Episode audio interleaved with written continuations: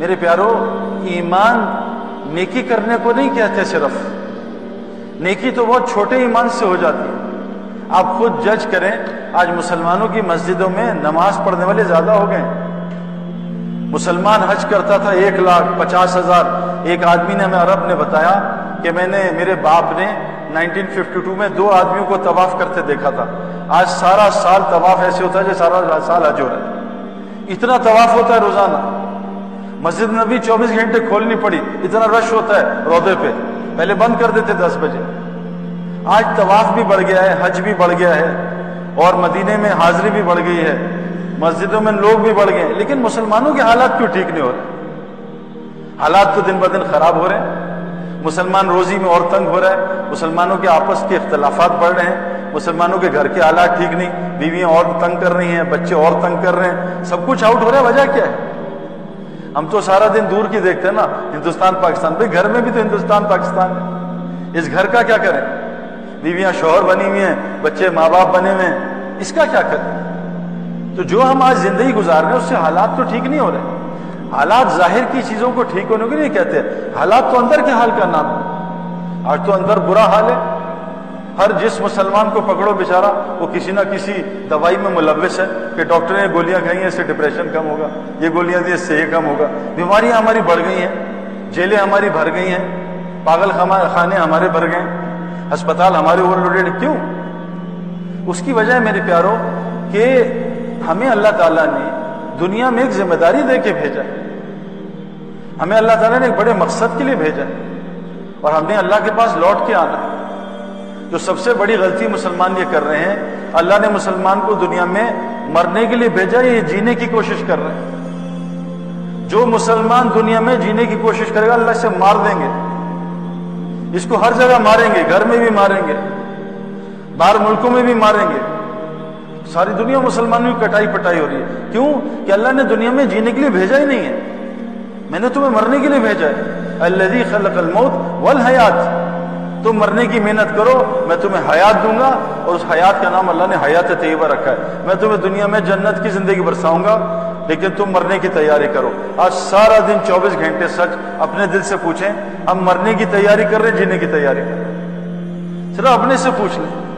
میں نے تو میرے پیاروں، جینے کی تیاری کرنے والوں میں پوری دنیا پھر لیے ایک آدمی کو کامیاب ہوتے نہیں دیکھا، کسی فیلڈ کا۔ مجھے ایک آدمی ملتا، میں کبھی اس کام میں نہ آتا۔ مجھے ایک گروپ بھی ملتا کہ ہم کامیاب ہو گئے۔ دیکھو، اس لائن سے میں کبھی یہاں نہ آتا۔ پوری دنیا ٹریول کر کے دیکھ لیے، جو جینے کی کوشش کر رہے ہیں، بہترین جینے کا نقشہ بنایا، موت سے پہلے ہی مر گئے۔ اور جو مرنے کی محنت کر رہے ہیں، مرنے کی کوشش کر رہے ہیں، اللہ تعالیٰ نے ان کو حیات طیبہ دنیا میں دی۔ بہترین سکون والی، بے خوف زندگی، ساری دنیا ان سے محبت کرتی ہے۔ رسکن کریم اللہ ان کو دے رہے ہیں۔ دعائیں ان کی قبول ہوتی ہیں۔ وہ محنت کچھ اور ہے اور ہم کسی اور محنت میں لگے پہلا ہمارا مسئلہ، ہم بڑے غلط ٹریک پہ ہیں میرے پیاروں۔ دیکھو، قرآن میں ایک واقعہ ہے میرے پیاروں۔ اللہ نے قرآن میں کہا ہے نا کہ جن کو عقل ہے نا، ان کے لیے قرآن میں بڑی نشانیاں ہیں۔ اور جو عقل سے کام نہیں لیتے، اللہ قرآن فرماتے ہیں، ہم ان کے دلوں میں مور لگا دیتے پھر ان کو وہ ہدایت نہیں دے سکتے۔ قرآن میں ایک واقعہ ہے، یہ ہم سب کے ساتھ پیش آتا ہے۔ ایک قوم ہے تالوت علیہ السلام کی۔ اللہ نے کہا، اے تالوت اپنی فوج لو، جالوت سے جنگ کرو۔ تالوت علیہ السلام نے ہزاروں ستر ہزار یا لاکھوں لوگ لیے اور جالوت سے جنگ کرنے چلے گئے۔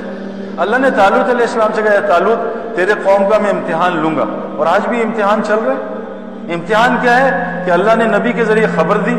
ہماری خبر قرآن اور حدیث ہے اور اللہ نے ہمیں نظر بھی دی ہے۔ اب نظر اور خبر کا جنگ چل رہی ہے پوری دنیا میں۔ نظر دکھا رہی ہے کہ زکوٰۃ سے مال کم ہوتا ہے، خبر بتا رہی ہے زکوٰۃ سے مال کی حفاظت ہوتی ہے۔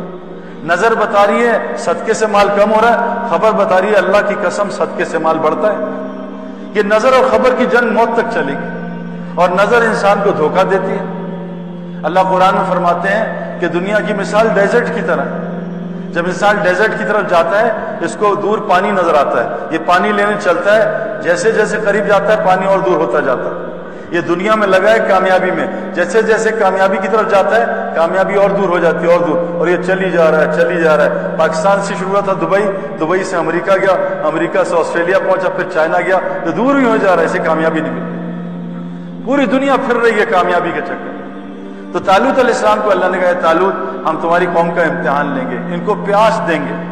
ان سے کہنا، پانی نہ پیئے بہت زیادہ پیاس لگے تو اتنا پی لیں جتنا ہاتھ میں آتا ہے، بس ضرورت کا پی لیں۔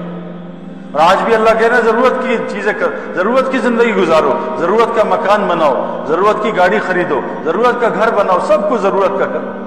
تو تالوت علیہ السلام کی قوم میں لوگ نکلے، اب ان کو پیاس لگی، رستے میں اللہ نے امتحان لینا تھا۔ تو رستے میں اللہ نے میٹھے پانی کی نہر جاری کر دی، میٹھے پانی کی نہر۔ اب میٹھا پانی بھی ہے، پیاس بھی لگی ہوئی ہے۔ اور حرام نہیں، حلال چیز ہے۔ اللہ نے کہا پانی نہ پینا بعضوں نے بالکل نہیں پیا بعضوں نے بس مٹھی میں آیا پیا اور بہت سارے لوگ، صرف لاکھوں میں سے تین سو تیرہ نے نبی کی بات مانی۔ یہ اللہ کا عجیب نظام ہے، بہت تھوڑے لوگ آتے ہیں صحیح رستے پہ صرف تین سو تیرہ نے نبی کی بات مانی کہا، نہیں پیتے ہم پانی۔ بازوں نے تھوڑا پی لیا اور لاکھوں لوگ پانی پیتے رہے پیتے رہے پیتے رہے۔ جن لوگوں نے اللہ اور رسول کا حکم مانا، اللہ نے تھوڑے سے پانی میں اور بغیر پانی کی ان کی پیاس بجھا دی۔